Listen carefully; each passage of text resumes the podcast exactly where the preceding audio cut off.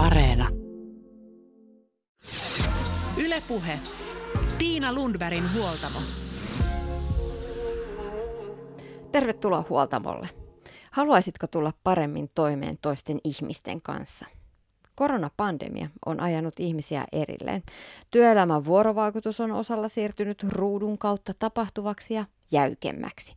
Toisaalta myös kasvomaskien takaa on ollut hankala käydä vivahteikasta keskustelua.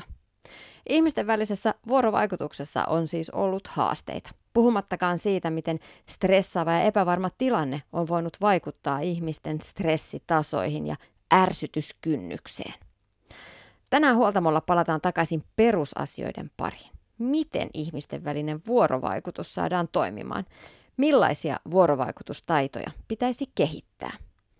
Mitkä sanat ovat sanomisen arvoisia ja miten keskustelijana voi kehittyä? Tervetuloa kuuntelemaan. Laura Arikka on toukokuussa 2019 perustetun Erätauko-säätiön toimitusjohtaja. Hän on ollut mukana Sitran Erätauko-kehittäjäryhmässä ja Erätauko-mentorina. Erätauko on keskustelumenetelmä, jota voi käyttää erilaisissa ryhmissä ja organisaatioissa. Martti Vaalahti on puolestaan markkinoinnin asiantuntija ja kirjailija. Hän on kirjoittanut kirjan Sanomattakin selvää, käsikirja kaiken sanomisen arvoisesta. Ja he molemmat ovat tänään huoltamolla vieraana.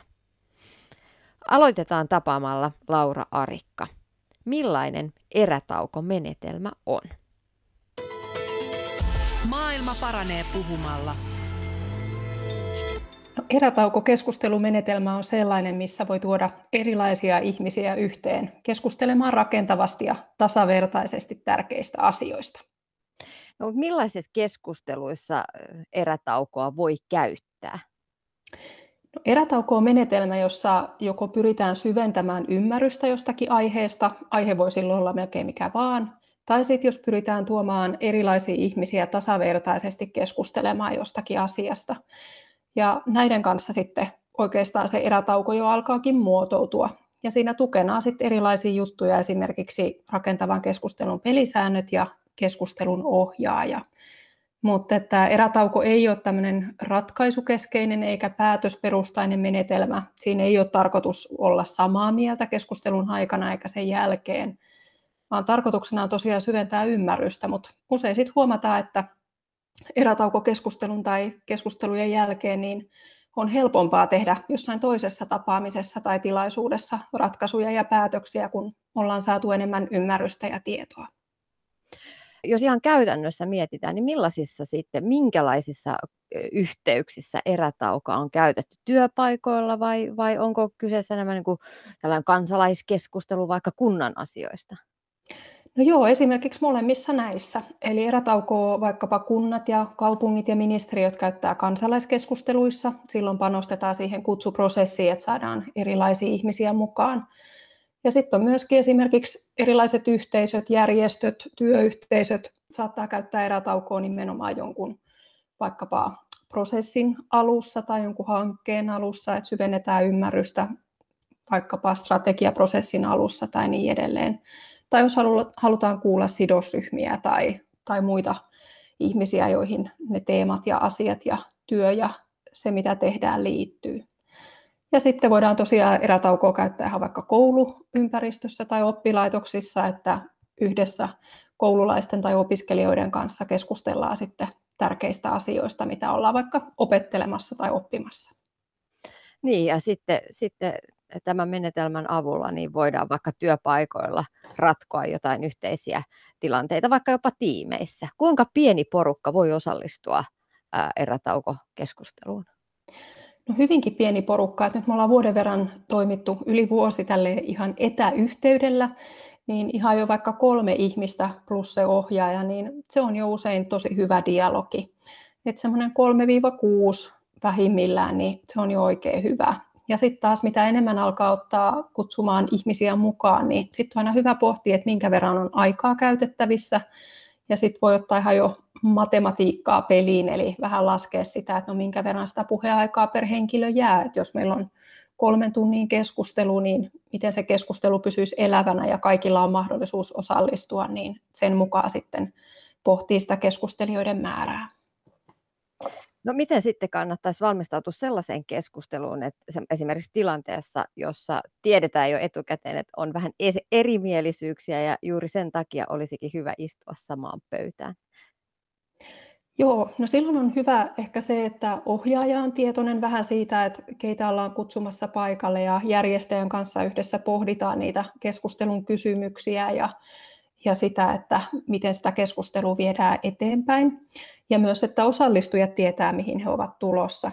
Erätauko keskustelun yksi pelisääntö on, että siinä puhutaan omasta kokemuksesta, eli niin sanottua minä-puhetta, jonka myötä sitä vähän niin kuin rakentavampaa ja kunnioittavampaa keskustelua pyritään sit tukemaan, että ei puhuta niinkään muista, vaan puhutaan omista kokemuksista.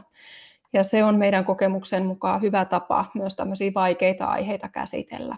Mutta joskus sitten tarvitaan ehkä useampi keskustelu, jotta luodaan sitä luottamusta sekä osallistujien välillä että sitten myöskin siihen erätaukomenetelmään, että se tulee tutuksi ja kantaa. Ja välillä se vaatii vähän enemmän oppimista se, että miten kunnioittavasti ja rakentavasti toistemme kanssa keskustellaan. Niin, eli tällaisilla minä-viesteillä viestitään toisille. Avaa vielä Laura Arikka, että miten, miten minä-viestit toimii käytännössä? Miten silloin viestitään? Joo, mä ajatellaan niin, että jotta voitaisiin ymmärtää eri asioita ja teemoja paremmin, niin ja myös itseämme ja toisiamme, niin on hyvä tosiaan puhua omista kokemuksista. Eli kerrotaan esimerkiksi siitä, että mitkä asiat tai tapahtumat tai tilanteet on vaikuttanut omiin näkemyksiin jostakin asiasta.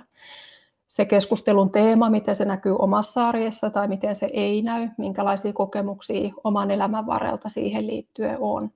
Tämän tyyppisiä juttuja. Eli niinkään ei puhuta ehkä mielipiteistä, mitä mieltä ollaan. Niitäkin voi välillä toki siinä keskustelun myötä tulla esiin, mutta että kerrotaan vähän niitä omia kokemuksia ja pohdintoja ja näkemyksiä siitä aiheesta sen perusteella, miten itse arkea ja elämää ja työtä elää. Mä oon joskus käyttänyt tällaista näitä, nimenomaan näitä minäviestejä niin kuin lastenkin kanssa sillä tavoin, että kertoo sen aluksi sen asian, että mikä, mikä reaktio, mikä itsessä tulee, että minua harmittaa, kun ja sitten se asia, eli kun jätät kengät eteisessä levälleen, koska meinaan joka kerta kompastua niihin. Eli tällä tavoin rakentaa sitä, sitä viestiä, jolloin se, silloin se välittyy paremmin se oma viesti sille toiselle ihmiselle. Ja silloin siihen ehkä voi empaattisesti myös, myös niin kuin, äh, suhtautua. Joo, juuri näin. Ja tämä me ollaan myös huomattu, että, että se vaikuttaa usein vahvasti siihen keskustelun kulkuun ja myös siihen, että miten ihmiset avaavat itseään ja niitä kokemuksia, että kun huomataan, että okei, että täällä mä voin kertoa siitä just, että miltä vaikka musta tuntuu, ilman että kukaan lähtee mua haastamaan tai sitä mun kokemusta jotenkin kritisoimaan tai, tai jotenkin arvioimaan, vaan että jokainen puhuu itsestään. Ja sitten sitä kautta just luodaan myös sitä dialogia, että ahaa, että onpa mielenkiintoista ja ja että en ole ajatellut asiaa tällä tavalla ja huomataan tosiaan, että me eletään erilaisissa todellisuuksissa ja elämissä, vaikka meillä on paljon yhdistäviäkin asioita ja siinä sitten tosiaan se ymmärrys ja empatia parhaimmillaan lisääntyy ja tulee myös ehkä uusia oivalluksia, sellaista mitä ei ole itse aikaisemmin tullut ajatelleeksi. No jos nyt ajatellaan sitten, sitten tällaista keskustelua, jossa, jossa erilaiset mielipiteet kohtaavat, niin millainen on keskustelun hyvä kaava?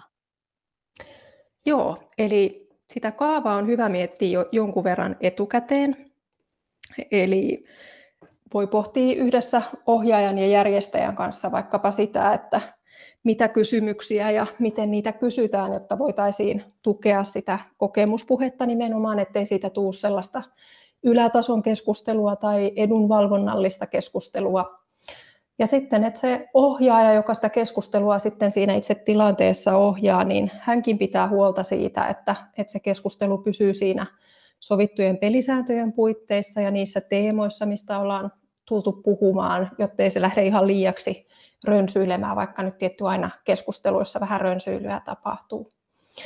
Ja se käsikirjoitus on sillä tavalla hyvä tehdä etukäteen, että jos kutsutaan ihmisiä mukaan ja luvataan heille, että kestää kolme tuntia, niin on hyvä tehdä vähän itselle semmoista, jos toimii ohjaajana, niin sellaista aikataulutusta tai käsikirjoitusta, että milloin suurin piirtein tapahtuu mitäkin, että milloin pidetään taukoja ja milloin lähdetään sitten jo keskustelua kuromaan vähän niin kuin kiinni ja pohtimaan lopun oivalluksia tai palautteita ja niin edelleen, että sekin tuo turvaa siihen keskusteluun, kun osallistujilla on sellainen olo, että joku tätä keskustelua vie eteenpäin ja tietää, mitä seuraavaksi tapahtuu ja pitää tätä aikataulussa.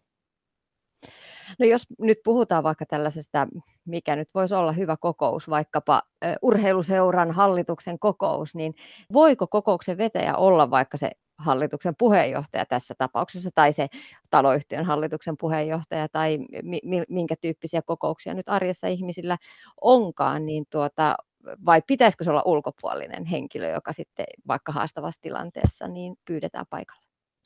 No, tämä on tosi hyvä kysymys ja sekä että on ehkä se vastaus, että meidän toive on se, että kun me toivotaan, että erätauko olisi niin yksinkertainen menetelmä, että kun sitä toiston kautta käyttää, niin sitten voisi olla just tällaisia, on ne sitten työyhteisöjä tai hallituksen kokous tai koululuokka, niin kun tulee joku tilanne, niin sitten vaikka opettaja tai ohjaaja tai puheenjohtaja tai esihenkilö voi sanoa, että hei, että otetaanko tähän erätaukokeskustelu. Ja sitten kaikki tietää, mistä on kyse, ja sitten lähdetään sen kautta liikkeelle. Ja se ohjaaja voi olla se, joka sitä puhetta muutakin siinä, muutenkin siinä johtaa. Mutta sitten tosiaan tällaisissa, mitkä liittyy ehkä työyhteisön kehittämiseen tai, tai johonkin sellaiseen, missä koetaan ehkä, että on parempi, että on ulkopuolinen ohjaaja, niin silloin kannattaa kyllä se ulkopuolinen ohjaaja kutsua mukaan. Ja tällä hetkellä siis erätauko-ohjaajia on jo lukuisia ja fasilitointia osaavia henkilöitä vielä enemmän ja, ja erätauko on heille varmasti semmoinen niin nopeastikin opittavissa oleva menetelmä sitten siihen oman työn tueksi, mutta aina kannattaa tapauskohtaisesti pohtia, että, että milloin otetaan se spontaani erätauko ihan sen oman porukan kesken ja milloin sitten taas tarvitaan ehkä vähän enemmän järjestelyä ja etukäteisvalmistelua. Mä jäin miettimään, Laura Arikka, myös sitä, että, että jos on tällainen menetelmä, on se sitten erätauko tai joku, joku muunlainen tietty menetelmä, niin eikö se kangista kaavoihin vai, vai, vai antaako se sitten myös luovuudelle ja sitten se keskustelun flowlle tilaa?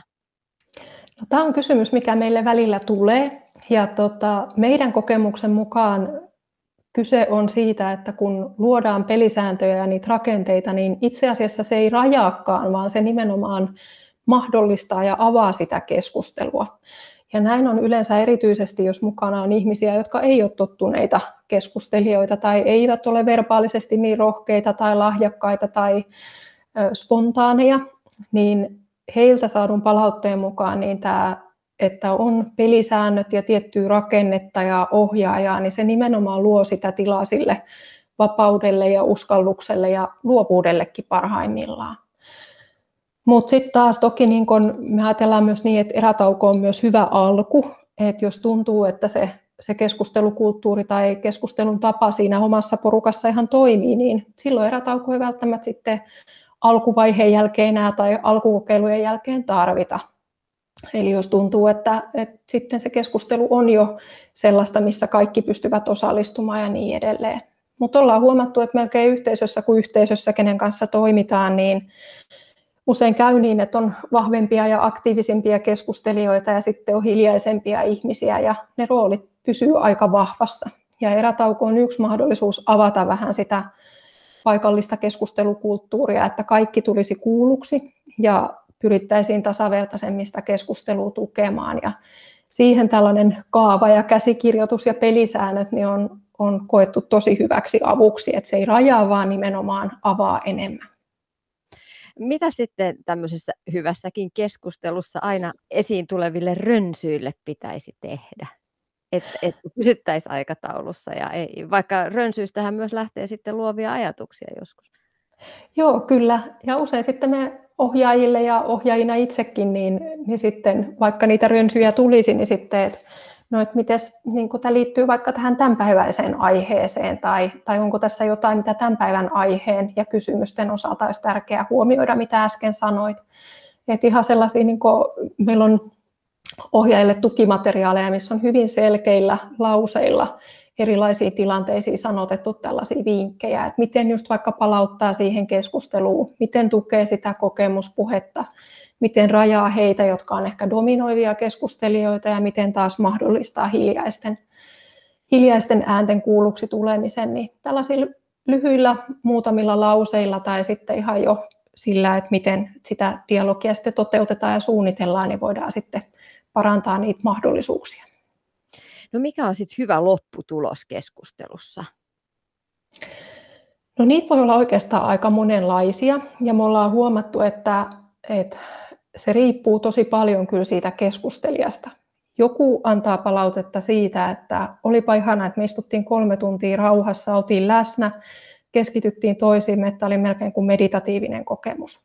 Toinen antaa palautetta siitä, että oli eka kerta, kun mä keskustelin rakentavasti tästä aiheesta. Kolmannelle jää mieleen jonkun toisen sanomat sanat, että, että mitäköhän ne minussa herätti ja, ja minkälaisia tunteita siitä nousi. Neljäs pohtii, että ylipäätään sai kutsun mukaan tulla keskusteluun, mitä ei ole ikinä aikaisemmin tapahtunut, että jos se oli hänelle iso juttu ja niin edelleen. Että ne on hyvin subjektiivisia ne, ne hyvän keskustelun kokemukset. Ja tässä erityisesti nuoret on ollut meille isoja opettajia. että mainitsit tuossa tuon flown, flown, keskustelun flown tässä hetki sitten, niin niin itsekin on tottunut sit jossain vaiheessa siihen, että okei, että hyvä keskustelu on sellaista, mikä kulkee eteenpäin ja liitytään toinen toisiin ja päästään syvemmälle ja ehkä vähän herkistytään ja avataan itseään myös tuntemattomille. Ja, ja sitten taas nuorten kanssa, kun me ollaan käyty dialogeja, niin me ollaan huomattu se, että tosi monelle itse asiassa dialogi alkaa ja on jo sitä, kun heidät kutsutaan mukaan. He saattaa olla tosi hiljaisia siinä dialogin aikana, että ohjaajalle saattaa jäädä sellainen fiilis, että että onkohan mä tässä nyt epäonnistunut, että et, et osa jäi tosi hiljaisiksi eikä ollut kauhean aktiivisia, vaikka mä kysyin, niin he sanoivat, että ei he niin kun tähän välttämättä halua mitään sanoa. Ja sitten kun lukee nuorten palautteita, niin sitten siellä onkin, että et, et eka kerta kun mut kutsuttiin mukaan tällaiseen, että oli mahtavaa olla mukana, oli ihana kuunnella, mitä muut nuoret sanoivat tai muut keskustelijat. Multa ei ole kysytty ikinä näin paljon, että mitä mä ajattelen näistä asioista ja niin edelleen. Että se, että mitä me ehkä niin keskustelusta nauttivat tai keskusteluihin päätyvät, eri tavoin päätyvät ajatellaan, että mitä se hyvä keskustelu on, niin joillekin toisille se voi olla ihan eri juttuja. Ja sitä me myös erätauon avulla pyritään luomaan niitä mahdollisuuksia, että kutsutaan mukaan, kokeillaan sitä, että minkälainen keskustelija mä oon ja että on myös mahdollisuus kehittyä. Ja huomataan ehkä se, että näitä taitoja voi myös opetella ja siinä myös ne pelisäännöt ja tämä menetelmä voi olla apuna. Että tämä on vähän niin kuin lukutaito, että keskustelutaitojakin voi opetella. Että me ollaan saatu erilaisia elämän eväitä ja erilaisia lahjoja ja toiset meistä oppii lukemaan paremmin ja toisilla siinä on enemmän haasteita, mutta että sitä pystyy harjoittelemaan ja sama näissä keskustelutaidoissa ja vuorovaikutustaidoissa, että et näissä erityisesti, että pystyy myös harjoittelemaan sitä, että miten tullaan hyväksi keskustelijaksi. Ja siinä ei kyllä ikinä tule myöskään valmiiksi, että sekin on aika armollista. Niin ja sitten ehkä se tärkein maali olisi just se, että jäin miettimään, että niille keskustelijoille jäisi jotenkin sellainen tunne, että on tullut kuulluksi, nähdyksi ja arvostetuksi. Joo, kyllä ja tämä on tota, semmoinen, mikä usein just koetaan niin kuin isona asiana, että kaikki ovat saaneet sanoa asioita ja sitten aika usein myös tulee kiitoksia, että jos huomataan, että on, on joitakin aktiivisempia keskustelijoita, heitä vähän rajataan. He saattaa olla tosi hyviä tyyppejä, heillä voi olla paljon hyviä mielipiteitä ja heillä on tärkeä rooli, että keskustelu kulkee eteenpäin, mutta että, että aika monella meistä tuntuu olevan ja niin kuin hyvin erilaisista taustoista tulevilla ihmisillä tällä hetkellä sellainen kokemus, että ei tule kuulluksi omassa arjessaan. Ja tähän ei meidän keskustelukokemusten mukaan liity välttämättä sosioekonominen tausta tai, tai sukupuoli tai asema yhteiskunnassa, vaan että tuntuu, että tässä ajassa jotakin semmoista kroonista kuulluksi tulemattomuuden kokemusta, jota ihmiset sitten meille palautteissaan sanottaa, että ei ole aikaa keskustella, ei ole aikaa kuunnella muita, eikä ole aikaa tulla kuulluksi.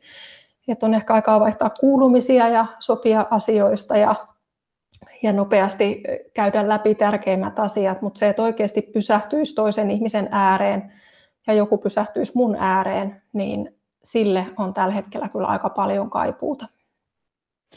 Erätaako säätiön toimitusjohtaja Laura Arikka mitä sä ajattelet, sitten jos puhutaan ihan, ihan tota peruskeskusteluista, niin millaiset on hyvän keskustelijan perustaidot? No mä ajattelin niin, että, että nämä meidän erätauon rakentavan keskustelun pelisäännöt tuo jo tosi hyvät semmoiset perustaidot. Ja mä ajattelen itse niin, että kaikki lähtee ehkä läsnäolosta. Että on se sitten se ohimenevä keskustelu siinä perheaamiaispöydässä tai käytävällä tai kaupassa tai missä vaan. Et kun joku ottaa sinun kontaktia, niin se, että siinä on sen hetken läsnä, on se sitten minuutin tai neljä tuntia. Ja siihen liittyy sitten tietty se kuunteleminen ja se kuulluksi tuleminen. Että ne on ehkä sellaisia tärkeitä asioita. Ja ehkä vielä se, että, että tota, mä ajattelen, että ehkä tutummissa porukoissa semmoinen keskustelurönsyily ja puhutaan vähän toisten päälle, niin se on ihan ok, mutta että jos halutaan oikeasti kuunnella ja antaa toiselle se tunnelma, että hän on tullut kuulluksi, niin se, ettei keskeytä häntä, vaan että hän saa puhua loppuun ja kertoa sen asiansa. Ja sitten olla myös utelias siihen, että, että okei, että haluatko kertoa lisää tai jatkokysymyksiä tai, tai muuta. Et tässä ehkä semmoisia perustaitoja. No aika tuttu tilanne vaikka työpaikan jostain kokouksesta on se, että joukosta löytyy aina ne samat henkilöt, jotka ovat aina äänessä ja joiden aina on saatava kertoa oma kokemuksensa. Miten tällaisiin eh, tilanteisiin pitäisi suhtautua? Pitäisikö heidät, heidät hiljentää jotenkin, että myös muille jäisi tilaa? No ainakin rajata. Ja se on sitten sen ehkä niin onko siinä sitten ohjaaja tai, tai muuta, tai jos ei ole puheenjohtaja tai esihenkilöä, niin sitten ehkä se yhteisten pelisääntöjen luominen ja sen esiin nostaminen, että hei, että voitaisiko kokeilla vaikka jotakin menetelmää tai vaikka erätaukoa tai muuta. Et mä ajattelen, että on tärkeää, että kaikki tulee kuulluksi, mutta itsellänikin on näitä kokemuksia, mistä äsken puhuit. Ja, ja silloin ehkä, että sitten kaikki ei lähde jotenkin olemaan niitä keskustelun ohjaajia ja rajaamaan ja jakamaan puheenvuoroja, vaan että jollain on se vastuu, jos tuntuu, että sellaista tarvitaan. Ja ehkä just se, niin että erätauossakin meillä on näitä kikkoja, ne on hyvin ystävällisiä, että miten voi, voi rajata toista ihmistä. Että kiitos, että sulla on ollut tosi hyviä ajatuksia, mutta nyt olisi tärkeää, että kuunnellaan muitakin, että sopiiko, että odotat hetken ennen kuin jatkat tai pyydät uutta puheenvuoroa tai että mä haluaisin seuraavaksi kuulla teitä, jotka ette ole vielä tähän keskusteluun osallistunut, että sopiiko te, että te, jotka olette jo päässeet kertomaan omia ajatuksianne, niin odottaisitte nyt sitten hetken, että kuunnellaan tänään kaikkia.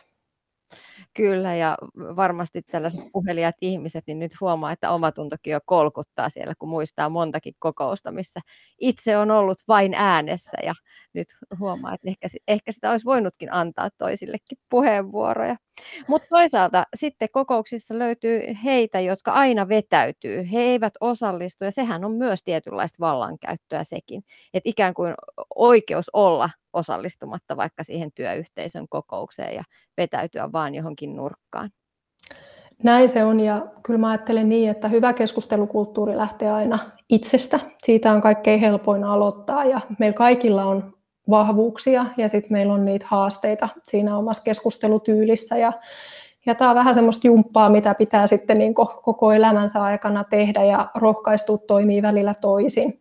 Ja tämä vastuunotto koskee ihan meitä kaikkia, että et tota, jos välillä tarvitsee rajata vähän aktiivisia tai, tai muuta, niin ihan samalla tavalla mä itse olen tämmöinen introvertti, vähän hiljainen tuntemattomien kanssa, niin, niin kyllä mä ajattelen, että se mun vastuu on sitten taas niin rohkaista itseäni tuntemattomien kanssa enemmän osallistumaan siihen keskusteluun, vaikka mulla ei olisi vielä ihan hiottua lausetta päässä ja vaikka mä en ihan kaikkia tunne enkä tiedä, mitä he minusta ajattelee sen jälkeen, kun on puheenvuoron pitänyt.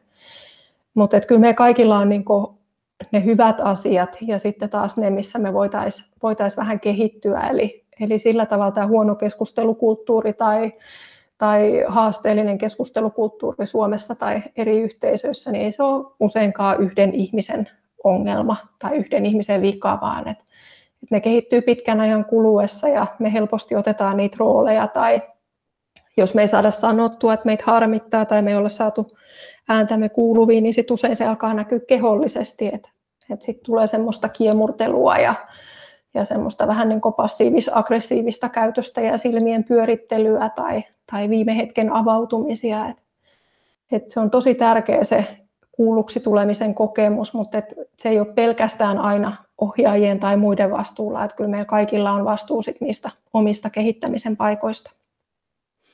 erilaisuuden sietäminen on varmaankin se vaikein pala keskustelua. Miksi on niin vaikeaa niin kuin, jotenkin ihmisten sietää sitä, että toisilla on erilaisia ajatuksia tai on, on vaikea ymmärtää sitä, sitä toisen erilaisuutta? Joo, tämä on kyllä mainio juttu ja, ja tota, mä ajattelen, että niin kauan kuin me ihmiset ollaan oltu toistemme kanssa vuorovaikutuksessa kymmenien tuhansien vuosia ajan, niin me ollaan varmaan koko se aika oltu erimielisiä monista asioista ja silti se jotenkin aina tulee uutena asiana. Mä ajattelen, että ehkä se erimielisyyden sietämisen vaikeus niin voi liittyä siihen, että jotkut asiat on meille erityisen tärkeitä ja ne herättää sen vuoksi meissä tunteita. Ja sitten kun on tärkeitä asioita ja tunteita pelissä, niin sitten voi olla haastavaa jo kuunnella niin kun erinäisiä tai erilaisia ajatuksia tai erilaisia tunnelmia siitä tietystä teemasta. Ja tämä on kuitenkin sellainen mun kokemuksen mukaan ihan yksi tärkeimmistä elämän taidon oppimisista, että, että kykenee sietämään sitä, että me ollaan erimielisiä. Me ei pystytä toisia ihmisiä kääntämään meidän kannalle tai jotenkin pakottamaan olemaan meidän kanssa samanmielisiä, että, että siinä kyllä väsyy itse ja myös ehkä muut, jos sellainen keskustelijatyyli on. Et, tota, jotenkin pitäisi ymmärtää se, että, että kun puhutaan asioista, niin, niin ne herättää meistä tunteita ja meillä on niistä erilaisia kokemuksia ja ajatuksia ja välillä meillä on erilainen yhteiskuntakuva tai maailmankuva, voi olla erilainen ihmiskuva, mistä ne kaikki sitten juontaa, mutta että se, että pyrittäisiin ymmärtämään, että miksi me ajatellaan eri tavalla, niin se voi nimenomaan luoda sitä ymmärrystä ja sitten empatiaa myös toisella tavalla ajattelevia kohtaan. Niin ja sitten ehkä pysähtyminen siihen hetkeen, että miksi minua nyt ärsyttää tämä, että joku toinen on eri mieltä. Onko se, voiko se olla sit sitä, että vaikka epävarmuus omassa itsessä voi olla yksi syy siihen, että miksi erilaisuutta on vaikea hyväksyä vai miten sä ajattelet? Niin, siinä on varmaan jokaisella se niin kuin oma polkunsa, että, että mikä milloinkin on. Ja tota, mä ajattelen, että että ehkä se, niin kun me valitaan elämässä erilaisia asioita ja me pidetään erilaisia asioita tärkeänä ja, ja sitten kun on niissä omien elämän tärkeiden asioiden sisällä paljon, tämä ehkä jopa vaikuttaa niiden puolesta, että ne tärkeät asiat olisi mahdollisia ja, ja niin edelleen, niin, niin sitten voi jäädä näkemättä se, että toisen ihmisen kokemus ja elämä ja arki on johdattanut johonkin toiseen suuntaan. Ja siinä sitten just ehkä myös se, niin että pystyykö asettumaan toisen ihmisen asemaan ja näkemään asioita myös välillä ehkä toiselta kantilta, niin se on aika tärkeää tässä yhteiskunnassa, missä, missä sitä eri tavoin ajattelua joka päivä kuitenkin esiintyy. No sit, sitten keskusteluissa on ne sitten työpaikalla tai, tai arkielämässä, niin aina ollaan erilaisissa rooleissa, on erilaisia auktoriteettisuhteita. Miten otetaan ö, ö, auktoriteettiasemat ja, ja tällaiset tilanteet huomioon? Et esimerkiksi nyt vaikka työpaikalla toiset on esimiehiä ja toiset on ö, sitten työntekijöitä alaisia siinä, siinä kohdassa. Ja auktoriteettiasema on aina olemassa, mutta miten sitten voidaan keskustella kuitenkin samalta viivalta? Joo. Erätaukokeskusteluissa, jos me kutsutaan niin kuin ikään kuin toisilleen tuntemattomia ihmisiä mukaan, niin esittäytymisen aikana me yleensä painotetaan sitä, että esittäydytään vain etunimillä, ettei tuoda sitä CVtä ja asemaa tai, tai muuta siinä esiin, vaikka sitten keskustelun aikana voidaan huomata, että ehkä joku ihminen ehkä edustaa jotakin tahoa ja niin edelleen.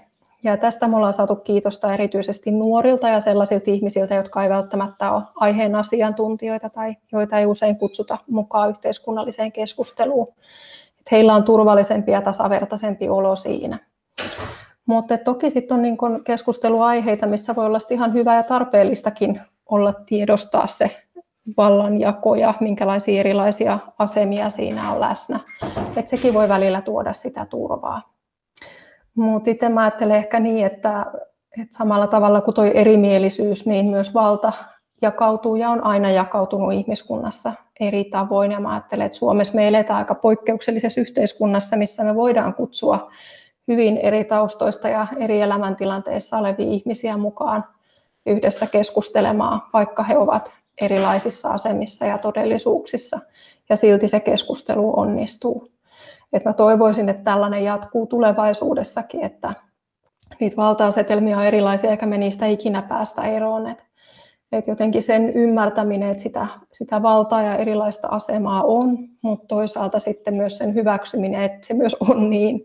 Että jotenkin sitten se, miten sitä tilaisuutta suunnitellaan ja keskustelua ohjataan, niin sen turvaaminen, että se olisi mahdollisimman tasavertainen siinä tilanteessa ja hetkessä. Mutta pidän niin yhteiskuntarauhan osalta todella tärkeänä sitä, että eri taustoista ja elämäntilanteista olevat ihmiset pystyy yhdessä keskustelemaan jostakin tärkeästä asiasta, ettei me eriydytä. Että sellaisiakin yhteiskuntia on, missä valtaa pitävät eivät keskustele kansalaisten tai, tai marginaalissa elävien tai, tai nuorten kanssa samassa piirissä tasavertaisesti sillä tavalla, että kaikki on saman aikaan läsnä ja kuuntele toisia ilman, että tarvitsee pelätä, että mitä, mitä mielipiteitä tai ajatuksia mulla on. Ja kyllä mä siitä haluaisin pitää kiinni. Erätaukosäätiön toimitusjohtaja Laura Arikka, puhutaan sitten kuuntelusta. Se, että osaamme kuunnella toista ja tulemme kuulluksi, niin se on tosi tärkeää. Millainen on hyvä kuuntelija? No joo, tota, hyvä kuuntelija on varmaan sellainen ennen kaikkea, joka on läsnä siinä tilanteessa, joka keskittyy siihen hetkeen, siihen ihmiseen, joka sillä hetkellä puhuu. Ja mä ajattelen, että sitten varmaan vähän niin tilanteen mukaan, että hyvä kuuntelija voi olla myös sellainen, joka elehtii, että hän kuuntelee, tai voi olla sellainen, joka kysyy jatkokysymyksiä, tai on utelias, kyselee vähän syventäviä kysymyksiä tai, tai muuten. Ja hyvä kuuntelija on myös sellainen, joka sitten tilanteen ja sovitun mukaan niin on luottamuksen arvoinen, että se mitä on kuunnellut, niin sitten pitää sen itsellään sen jaetun tiedon. Ellei ole toisi sovittu, että, että ehkä sellainen niin läsnäolosta ja siitä, että antaa tilaa toiselle, niin se on aika tärkeää. Ja myös ehkä se, ettei ala sitten heti puhua itsestään ja omista jutuistaan, kun toinen, toinen puhuu jostakin tärkeästä. Ylepuhe. Tiina Lundbergin huoltamo. Näin totesi Erätaukosäätiön toimitusjohtaja Laura Arikka. Hänet tavataan vielä tämän jakson loppupuolella. Mutta seuraava vieras on Martti Vaalahti. Hän on kirjoittanut kirjan Sanomattakin selvää, käsikirja kaiken sanomisen arvoisesta. Mitä hän miettii sanoista ja keskustelukulttuuristamme? Mitä hän ajattelee sananparresta? Sehän on sanomattakin selvää, että... Yle puhe. No, ajattelin, että ehkä ne itsestäänselvyydet on kaikkein vaikeinta oivaltaa. Se, sen takia, kun ne on. Niin onko meillä Suomessa muitakin tällaisia vuorovaikutukseen liittyviä ikään kuin vääriä uskomuksia tai sananparsia, jotka tekee enemmän itse asiassa hallaa kuin ne tekisi hyvää? On, että ehkä vaikeneminen on kultaa. Niin se on toinen. Se, se voisi olla yksi. Joo, ihan totta. Tai itku pitkästä ilosta. Tai... Onhan niitä. Mutta vuorovaikutustaidot ovat nousseet esille viime vuosina. Aiemmin on käytetty ehkä enemmän termiä sosiaaliset taidot. Nyt puhutaan vuorovaikutustaidoista. Vuorovaikutustaitoja ovat muun muassa kuuntelemisen ja havainnoinnin taidot, argumentointitaidot, taito osoittaa tukea, taito ottaa ja pitää ää, puheenvuoroja, taito ylläpitää keskustelua. Ja se, että tunnistaa omia herääviä tunteitaan näiden keskusteluiden tiimellyksessä, niin on oikeastaan näiden kaikkien muiden taitojen taustalla. Miksi tai miten omia tunnetilojaan kannattaisi tutkailla? Koska tun- tunteet ohjaa meitä enemmän, mitä me halutaan myöntää. Et paljon puhutaan, että maailmassa on li- liikaa, liikaa tuota sanoja ja liian vähän tekoja. Mutta mä ajattelen, että on liian vähän oikeita sanoja ja sen takia liian vähän oikeita tekoja, koska ne sanat tuo tunteita, meidän oma sisäinen puhe – ja tunteista tulee tekoja.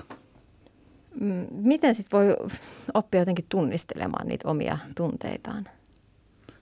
Pysähtyy. Et elä, elämä usein on niin, niin, niin kuin kiireistä ja sellaista, että ehkä kielteiset jutut saa liikaa valtaa. Hyvät asiat unohtuu, mitkä on niitä itsestäänselvyyksiä sanomattakin selvää.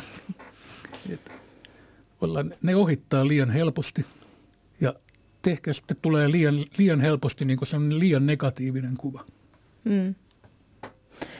Niin, se erityisesti tällaisten kielteisten tunteiden tunnistaminen voi olla tosi vaikeaa. On jotenkin sellainen epämääräinen kiukku. Kyllä, viha tai niin. ahdistus, paha olo, mikä vaikuttaa jollain tavalla, tavalla ihmiseen niin, että sitä lopulta huomaa. Se niin tulee osaksi persoonaa. Niin, ja sitten ei oikein osaa määritellä, että mistä se johtuu. Mm. M- miten tämmöisiä, niin kuin, jos huomaa, että itsessään on jotain tämmöistä niin kuin piilevää ahdistusta tai, tai kiukkua tai jopa vihaa, niin miten, miten sitä tilannetta voisi lähteä purkamaan? Miten se pitää suhtautua? Se pitää tunnistaa ja sanoa ääneen, ääneen että miltä tuntuu, kirjoittaa se ylös. Sen niin tunteen eteen tai sen läsnä voi, sen kanssa voi pysähtyä.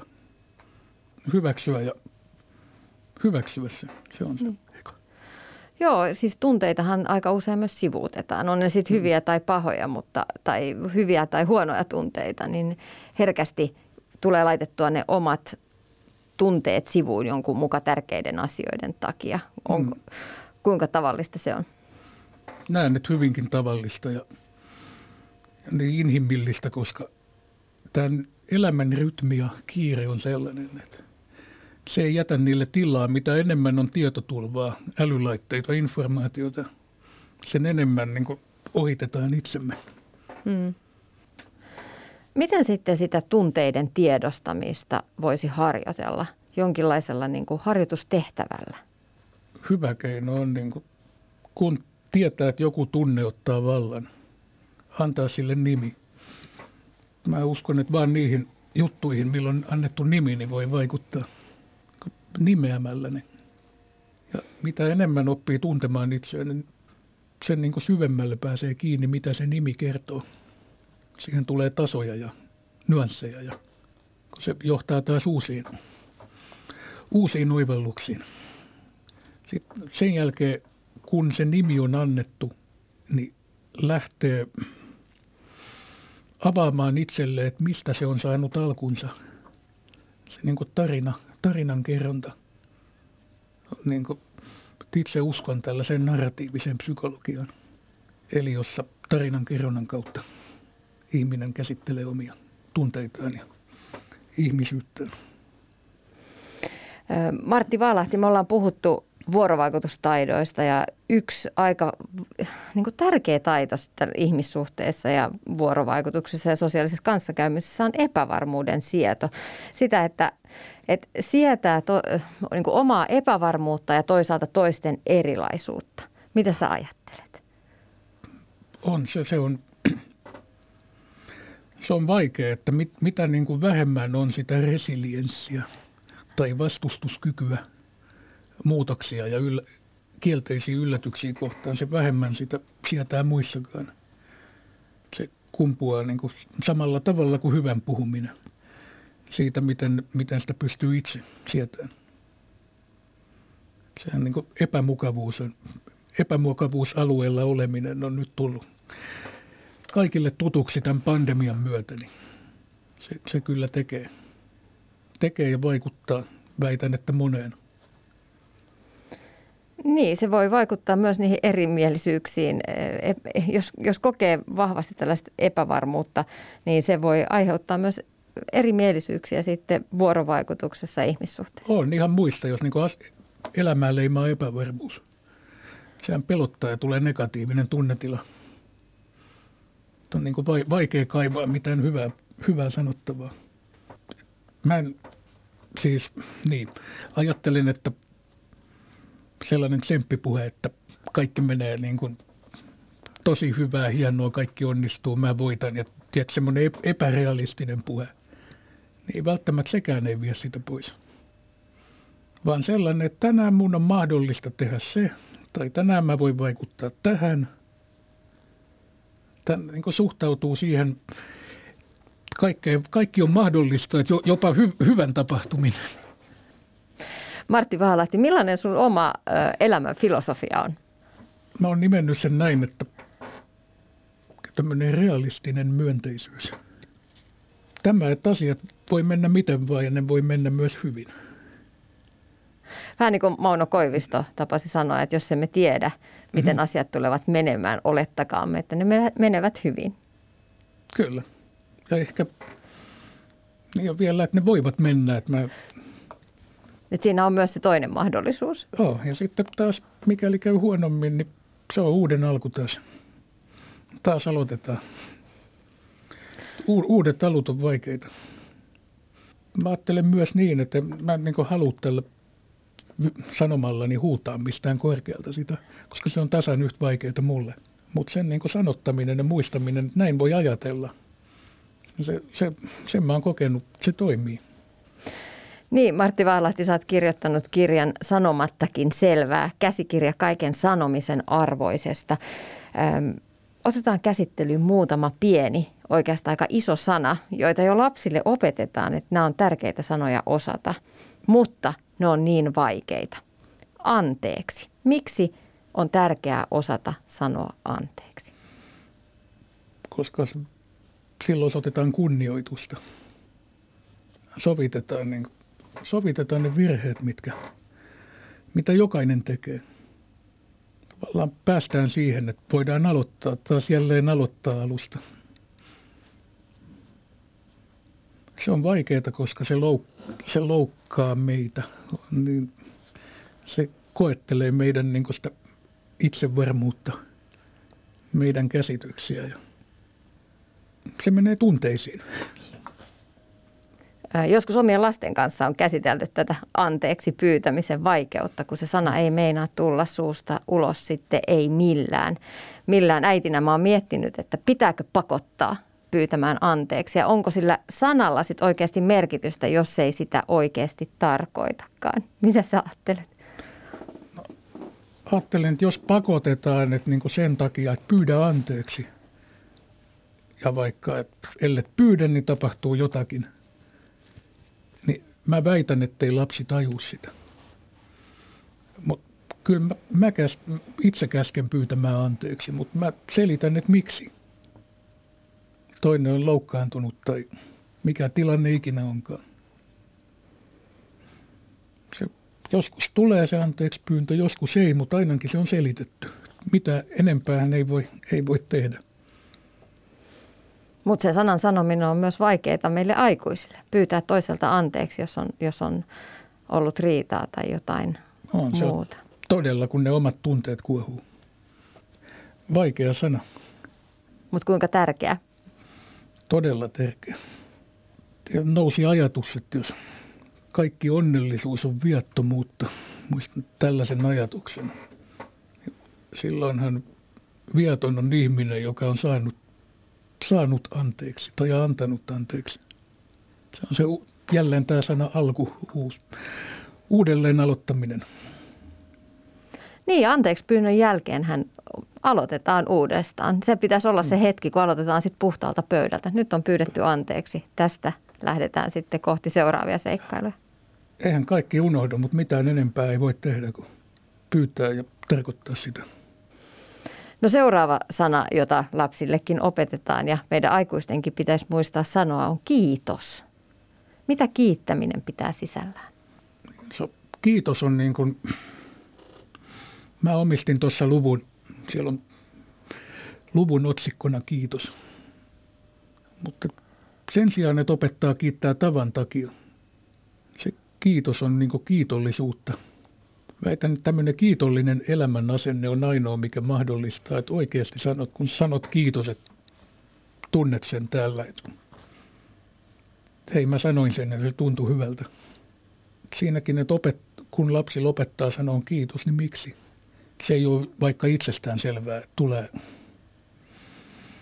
no kaikki hyvät, mitä tietenkään ei saa pelotella, että hei, että en mä haluaisi sanoa niin, että maailmassa nyt näkee nälkää vaikka kuin moni.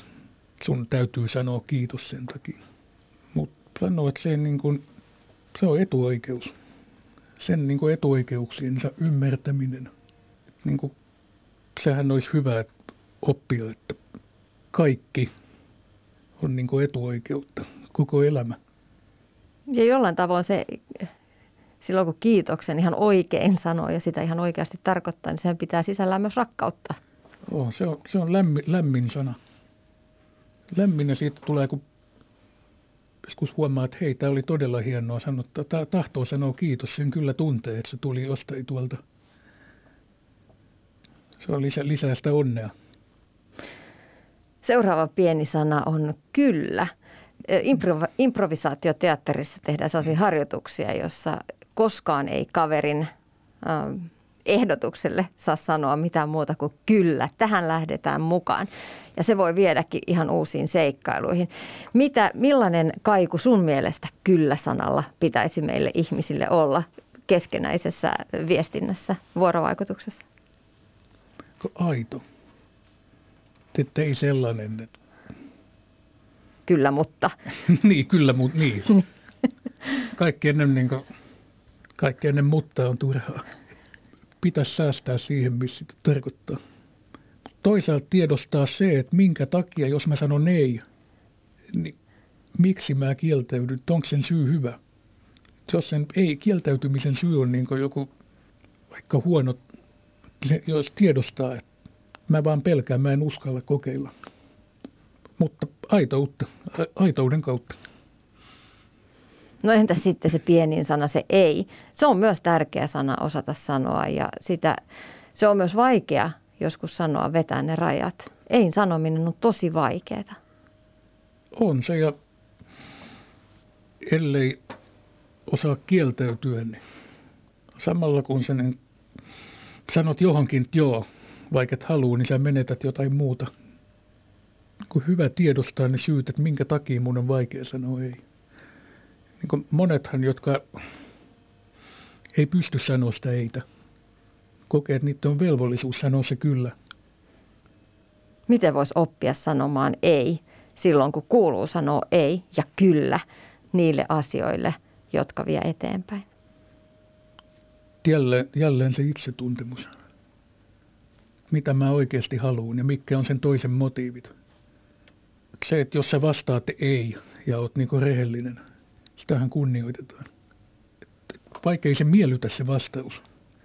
Se on niin parempi kuin se, että semmoinen, no, suostun johonkin ja se on vastahankosta tai ei kuitenkaan me hyvin tai – mutta joskus voi tulla myös huono omatunto siitä, että sanoo ei, vaikka kuinka olisi perusteet. Itsekin tässä taanoin kivalle projektille sanoin ei syystä, että halusin priori- priorisoida oman perheeni. Mutta se ei sanominen oli tosi vaikeaa ja mä vieläkin koen huonoa um- omaa tuntoa siitä, että ikään kuin jätin jengin pulaan, vaikka sekään ei ole varmastikaan totta. Mutta silti se voi aiheuttaa sellaista niin kuin riittämättömyyden tunnetta ehkä se on monesti, että odotukset, että koko maailmahan niin ihmiselle ottaa ja on valmiina niin, kuin, niin paljon sä voit antaa käsistäsi kuin, kuin, niin kuin ikinä. Mutta onko se sitten, niin kuin, sit, tuo oli viisaasti tehty, että siinä oli niin kuin vaakakuppi se perhe ja joku muu asia. Ja silloin sen sä päätit oikein ja se helppoa koskaan. Puhutaan lopuksi vielä Martti Vaalahti kehumisesta. Johtaja- ja esimieskoulutuksessa opetetaan hampurilaispalautetta ja kertomaan ja kiittämään hyvin tehdystä työstä. Mä oon jopa törmännyt tämän päivän työelämässä, että esimiehet kiittävät e, mutta, ja kehuvat, mutta miksi ihmeessä niiden kiitosten ja kehujen vastaanottaminen on niin vaikeaa? Miksei tulee olo, että ei oikein usko, että siinä sitä vaan turhaa kehutaan ja eihän tuo totta ole. Falskia. Niin, se itse, itse tuntemus jälleen, että tietää, että hei, mä, mulla, tämä oli mulle luontainen juttu tai että tämä onnistui hyvin. Tehtiin kaikkemme. Sitten ehkä se, että monilla voi olla toisaalta niin kuin liian, liian myönteinen tai liian negatiivinen käsitys omista taidoistaan. Se itse tuntemus. Jälleen kerran. Se on niin kuin, että ihminen pystyy lopettamaan täydellisesti vertailun. Se on. Jos sä teet tietyn asian, millä on tietty tavoite, sen on voinut tehdä tuhat muuta jossain muualla paljon hienommin. Mutta entäs sitten, että sen niin kuin hy, hyvän, niin kuin hyvän ja pahan vastaanottaminen. Mutta helppoa se ei ole. Ei ole.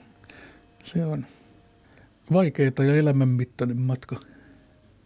Miten sitten sellainen uskottava positiivinen palaute olisi hyvä antaa, jotta se kollega tai aviopuoliso tai ystävä tai tuttava oikeasti uskoo, että nyt, nyt tuo ihminen tarkoittaa ihan oikeasti tuota kiitosta tai kehua, että se on ihan totta. No, kun se on perusteltu, että mistä se, mistä se kiitos tulee. Jos sä puhut tunteista, että mitä se, niin kuin, mistä sä kiität, niin miltä se tuntuu sen toisen tekeminen. Sanon sulla kiitos, koska teit tämän ja se tuntui tältä ja tältä. Niin se tulee niin kuin aidosti. Et just, että se ei, ole, ei tule tavan takia. Tunteethan tarttuu ja kun itselle tulee se lämmin olo, niin sen tietää, että se vaikuttaa myös muihin. Et jos se on tämän, niin kuin sääntönä, että nyt mun on pakko kiittää ja sanotaan vaan, että okei, teit tämän kiitos. Se on, niin, se on taas kylmää. Niin kiitollisuuden kautta tulee aito kiitos. Niin Martti Valahti, kuinka paljon sitten ihmissuhteissa ja viestinnässä on, on merkitystä niillä sanoilla, joita me valitsemme? Ja kuinka paljon toisaalta ymmärretään väärin toistemme sanoja? Hyvin paljon eleillä äänenpainolla. Joidenkin tutkimusten mukaan sanoilla on vähän. Mutta ne, ne tutkimukset unohtaa, että ennen kuin ne eleet ja äänenpainot ja muut tulee, niin sulla on päässä ne sanat – tiedostetut tai tiedostamattomat, mitkä ohjaa muuta. Väitän, että niin tälleen sy- syvällisesti paljon, todella paljon. Mitkä sanat sitten on sanomisen arvoisia? Kannustavat, aidot, totuudelliset, myötätuntoiset. Ylepuhe. Tiina Lundbergin huoltamo. Näin totesi Martti Vaalahti. Sitten jatketaan Erätaukosäätiön toimitusjohtaja Laura Arikan kanssa. Hän on ollut mukana kehittämässä erätauko-keskustelumenetelmää. Mitä Laura miettii Martti Vaalahden ajatuksista? Onko keskustelutaidot lopulta kiinni itsetuntemuksesta? Maailma paranee puhumalla. Joo, kyllä mä ajattelen, että sillä on iso merkitys ja mä ajattelen, että varmaan se, että jos sulla on hyvä itsetuntemus ja ymmärrys siitä, että, että minkälaisissa tilanteissa olet kotonasi ja, ja tota, jotenkin olet sinut itsesi kanssa niin paljon kuin nyt ihmiselämässä pystyy olemaan, niin silloin ehkä muut ihmiset ei ole sulle uhka tai sun ei tarvitse pelätä muita ja, ja sä voit olla myös kiinnostunut muista ihmisistä. Voit kuljettaa keskustelua eteenpäin ilman, että tarvitsee ehkä tuoda aina omia asioita eteenpäin. Et kyllä silloin niin on iso merkitys siinä keskustelun kulussa.